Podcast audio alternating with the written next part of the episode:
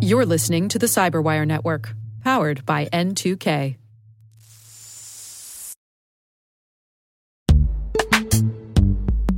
And now a word from our sponsor, Netskope.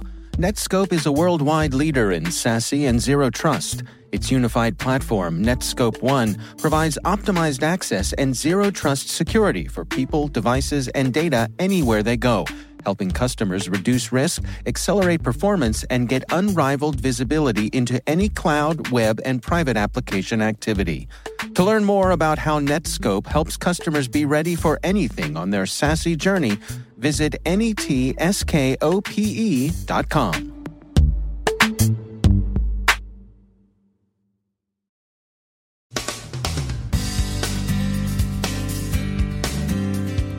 Researchers see a coming shift in tactics used by Chinese content farmers, amplifying disinformation through influencers and other agents of influence. Phantom Lance is a quiet and selective Vietnamese cyber espionage campaign, lawful intercept and contact tracing apps. Joe Carrigan from Johns Hopkins on cheating in online games. Our guest is Tonya Ugoretz from the FBI on their engagement with both the public and private sector during COVID 19 and the black market for malware is surprisingly open, cheap, and attentive to its customers. From the Cyberwire studios at Data Tribe, I'm Dave Bittner with your Cyberwire summary for Wednesday, April 29th, 2020. A cyber espionage campaign Kaspersky calls Phantom Lance has been able to infiltrate Google Play, and it appears to be the work of Vietnam's Ocean Lotus Group. Phantom Lance, whose masters appear interested in collecting both domestic and foreign influence, is relatively quiet. It tailors itself to its targets, the better to avoid overloading them with noisy and unneeded functionality. It's also relatively selective in its choice of targets. Since 2016, roughly 300 attempts have been observed, with most of the targets in India, Vietnam, Bangladesh, and Indonesia. Algeria, Iran, South Africa, Nepal, Myanmar, and Malaysia also figured on the list. Recorded Future's Insikt Group reports that while Chinese influence operations have tended to present a benign, well intentioned face to the larger world, Beijing's elbows are a great deal sharper when it comes to dealing with Hong Kong and Taiwan. Taiwan's relatively successful attempts to prevent mainland disinformation from having any significant effect on the country's elections can be expected to lead China's content farmers to look for more effective tactics. These are likely to include an increased emphasis on cultivating local influencers who could lend amplification and credibility to Beijing's line. That sort of amplification may be seen as well in Chinese disinformation efforts related to the COVID 19 pandemic. We've mentioned that CNN reported earlier this week that a U.S. Army reservist who participated in last October's World Military Games in Wuhan has been falsely identified as the source of infection. The story began as Chinese government disinformation, but was subsequently picked up and distributed by a gaggle of YouTubers fascinated by bogus conspiracy theories. The U.S. Army is providing the reservist with support against the attention. Colonel Sunset R. Belinsky told the Army Times, quote, the Army is providing support to help Sergeant First Class Benassi with the public attention. As a matter of policy, the Army would neither confirm nor deny any safety or security measures taken on behalf of an individual. However, as we would with any soldier, the Army will work with the appropriate authorities to ensure that she and her family are properly protected. Vendors of lawful intercept tools, spyware in popular jargon and when misused, are offering their products to governments as a quick approach to scaling COVID 19 contact tracing. Israel based Cellebrite has, according to Reuters, offered its products to police in India as an aid to tracking people who may have been exposed to infection. Cellebrite is best known for a tool that law enforcement agencies have used to gain access to iPhones in the course of criminal investigations. Cellebrite points out that it's long offered its product to law enforcement and that it recommends that participation in such contact tracing should be voluntary. The Israeli government is said to be working with NSO Group, whose Pegasus intercept tool has gained notoriety, to develop similar capabilities. Cyprus based Intellexa and New York based Verint have also offered their products to governments interested in contact tracing. Observers suggest that surveillance tools of this kind are too imprecise for contact tracing purposes. For that to be done effectively, it would need to be able to determine proximity within 10 meters or less, and ideally within 2 meters. Bluetooth based apps may be able to do that, but the geolocation provided by surveillance tools are generally thought by critics to be too coarse for such purposes. The FBI has been playing an active role in the global response to COVID 19 inspired cybercrime through outreach and coordination with both the public and private sectors. Tonya Ugoretz is Deputy Assistant Director in the FBI's Cyber Division. I think if you look historically at the perception of the FBI, uh, there's a sense that we're slowly, methodically collecting evidence to hold in a vault until one day when we could put handcuffs on someone. That's certainly always a goal um, to bring someone to that kind of uh, judicial outcome, but it's not the only goal. Really, our, our primary objective is to impose risk and consequences on our cyber adversaries and we do that in a number of ways. And what we're doing during the, the COVID pandemic is one example. A lot of what uh, you all are up to these days involves partnering with organizations in both the uh, private sector and government as well. Um, can you give us some insights as to your activities there? Sure. So, if you look at the array of departments and agencies, as well as organizations in the private sector that work against cyber threats, the FBI is really in a unique position, kind of in the center of that ecosystem. That's in part because of our unique authorities, focusing on not only criminal threats with cybercrime, but also uh, national security threats that typically emanate from overseas as well. With the private sector, the FBI is really unique in that we are a dispersed organization. Uh, we have a headquarters element, of course, but our strength is really in our field offices, which are uh, 56 scattered throughout the country, as well as hundreds of satellite offices. And the personnel in those offices are part of communities. So don't think about the typical image of the FBI agent showing up in a raid jacket. Think about the person standing next to you on the sidelines of a soccer game who you have relationships with um, ideally before something bad happens. And that's really the focus of our engagement, building those relationships before you need to call us in a crisis. Yeah, it really strikes me uh, this effort uh, on on behalf of uh, the FBI uh, at outreach, it really uh, engaging, really a I guess a recognition, embracing that uh, to fight these things, we all need to work together absolutely critical to what we do. And it's not just in the cyber program. I mean, the, the FBI is really built on those relationships in communities. So the targets that we're most concerned about protecting as a U.S. government aren't under the control of the U.S. government. And two, with the growth and emergence of an increasingly sophisticated uh, commercial cybersecurity industry, the U.S. government doesn't have the monopoly on information that can help us illuminate cyber threats. So it's critically important that we work with internet service providers, commercial cybersecurity companies, as well as the owners and operators of critical infrastructure. We each have pieces of this puzzle, and uh, we really need to work together to most effectively thwart these attacks. That's Tonya Ugoretz. She's Deputy Assistant Director in the FBI's Cyber Division. Some of the contact tracing apps seem to work as intended, but voluntary participation remains well below what epidemiologists believe necessary. Many of the Bluetooth based contact tracing apps, like those under development by Apple and Google, are both voluntarily installed and decentralized. Treating mobile devices as proxies for persons is, of course, imperfect. Not everyone has a device, and not everyone who does carries it around with them but the simplifying assumption that the presence of a phone more or less equals the presence of a person should still have considerable utility. A study conducted at Oxford University estimated that to stop an epidemic, a population would have to participate at rates of about 60%, although even lower levels of participation could be expected to have a positive effect. The Oxford researchers offer survey data they regard as encouraging. They've collected feedback from over 6,000 potential app users in five countries, which suggests that 84.3% of users would definitely or probably install a contact tracing app for coronavirus in the UK after lockdown, and between 67.5 and 85.5% in France, Germany, Italy, and the USA.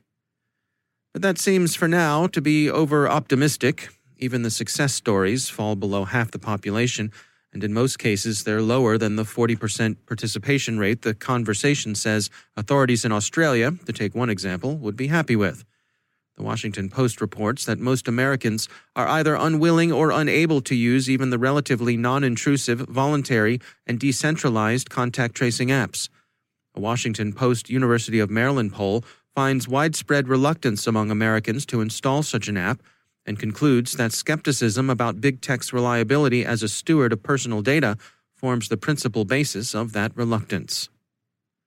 Finally, Cybernews has taken a look at the malware for sale in dark web markets and concludes that it's surprisingly affordable and accessible. They looked at 10 such markets and evaluated them for malware availability, cost of the tools being sold, and availability of customer support. They found fairly capable tools selling for as little as 50 bucks, complete with updates and troubleshooting. Still, buyer beware. Kids, stay in school.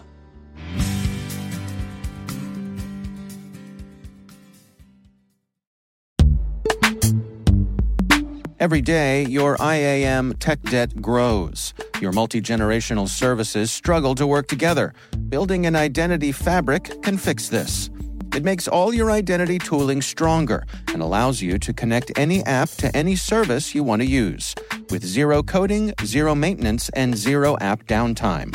Strata's identity orchestration platform separates the identity logic from your applications so you can optimize existing IAM tools and manage them in a single control plane.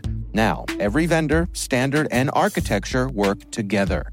In short, building your identity fabric means you can secure your non standard apps, keep your complex access policies, retire outdated IDPs, and modernize in record time.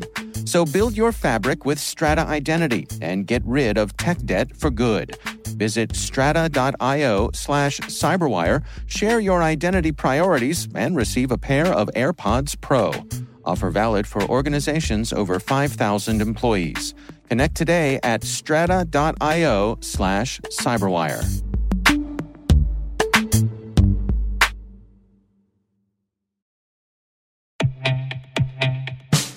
And now, a word from our sponsor, Syxsense.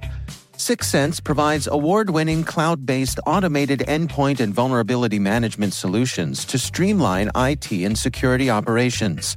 With its advanced platform, businesses gain complete visibility and control over their infrastructure, reducing IT and security risks and optimizing operational efficiency.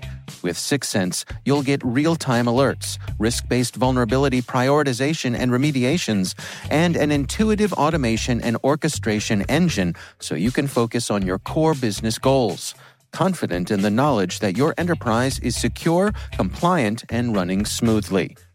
To learn why enterprises choose Syxsense, visit syxsense.com.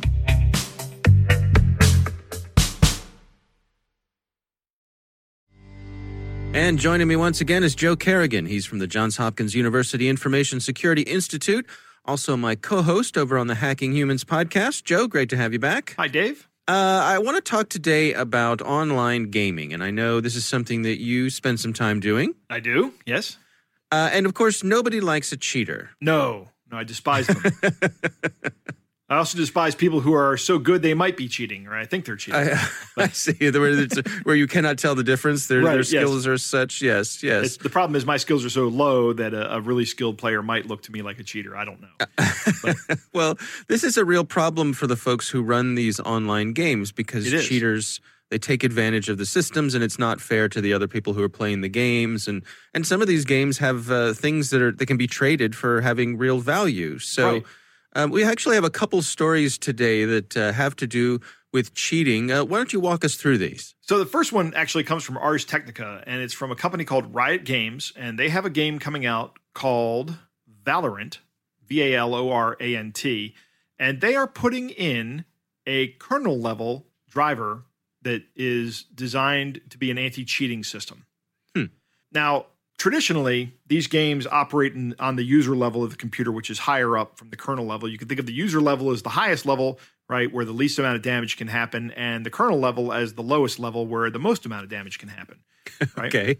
Um, and that's that's really the concern here is that uh, they are writing something that hooks into the kernel, and if something is wrong with this piece of software, then a bug in this software that causes a, uh, a failure could very well crash the machine, give you a blue screen of death, as opposed to just crashing an application at the user level, right? Which is, we see bugs in software all the time, particularly on uh, Windows, which has a much broader ecosystem of app developers. Microsoft doesn't enforce like Apple does uh, requirements and approval, so anybody can write an app for or a program for uh, for Windows. And if that Windows app is buggy, then it will crash. But fortunately, it doesn't touch the kernel. So it's mm. fine. The, the operating system keeps right on chugging, and the user experiences a minor inconvenience that is caused solely by the application, and that inconvenience impacts only that application.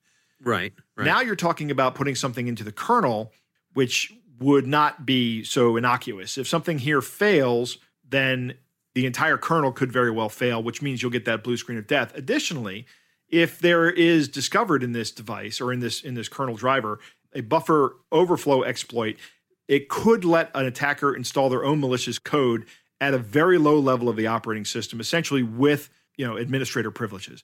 So the security concern here is that a user installing this opens up that surface area at the very lowest levels of their system That's for right. potential security issues. That's right. Now, on the other side of the argument, there is a valid reason for doing this, right? Cheaters ruin the game experience for other players, and they devalue the game for the company, right? Because if, if I get on there on a game and there's just a bunch of cheaters on there, I'm not playing that game. That's right. that's no fun. And cheat, cheating is something that has been going on in these video games for years, and the video game companies try to try to handle these cheaters, and and of course they they give them something called the ban hammer, which is where they uh, they kick them out and they don't let them back in because if, once a cheater, always a cheater, they say. I don't know how effective that is because it's very easy just to create another account and, uh, get back on there. Uh, hmm. Unless you're in something like Steam, where I have most of my assets for gaming are on Steam. If I got banned, uh, I couldn't. I would have to go out and buy the game again, right?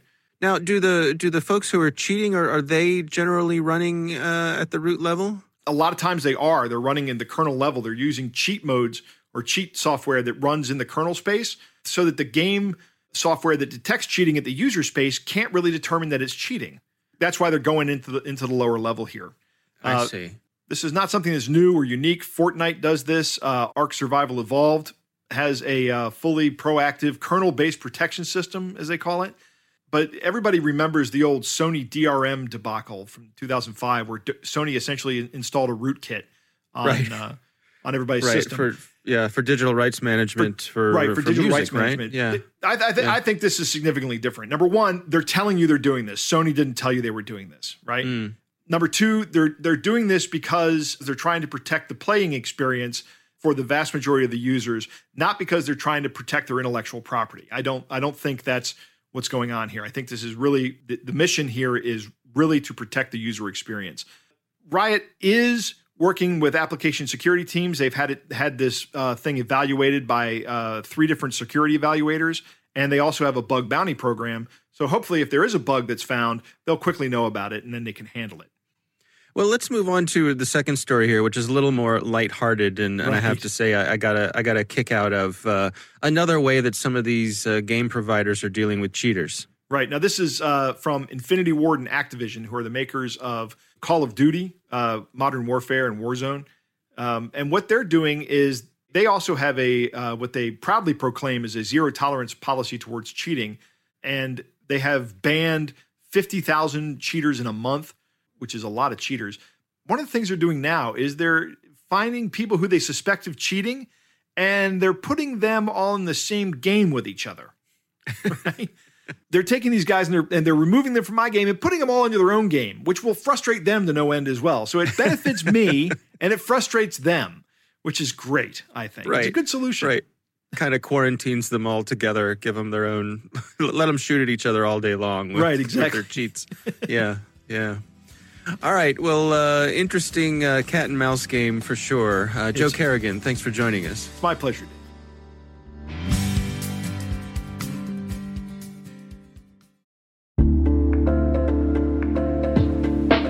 Are lengthy security reviews pulling attention away from your security program?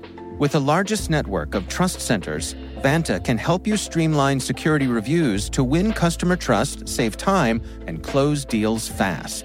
Proactively demonstrate security by showcasing key resources like your SOC 2 or ISO 27001 and provide real time evidence for passing controls.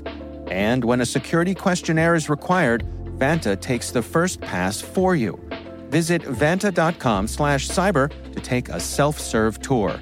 That's vanta.com slash cyber.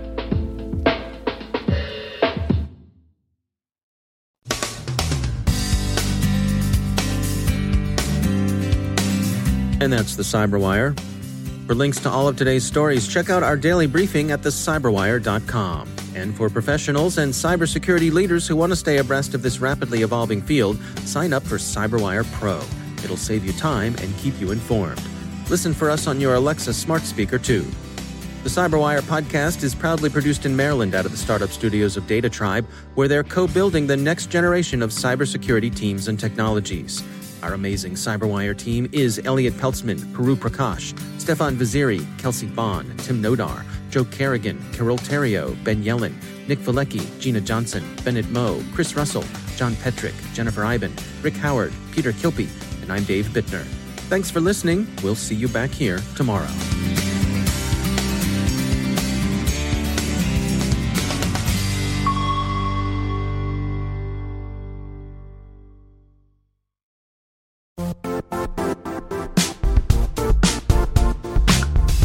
And now, a word from our sponsor, Zscaler, the leader in cloud security.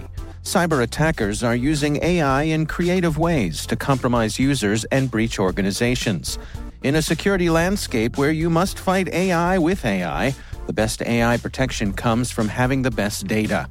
Zscaler has extended its zero trust architecture with powerful AI engines that are trained and tuned by 500 trillion daily signals. Learn more about Zscaler Zero Trust Plus AI to prevent ransomware and AI attacks. Experience your world secured. Visit zscaler.com slash zero trust AI.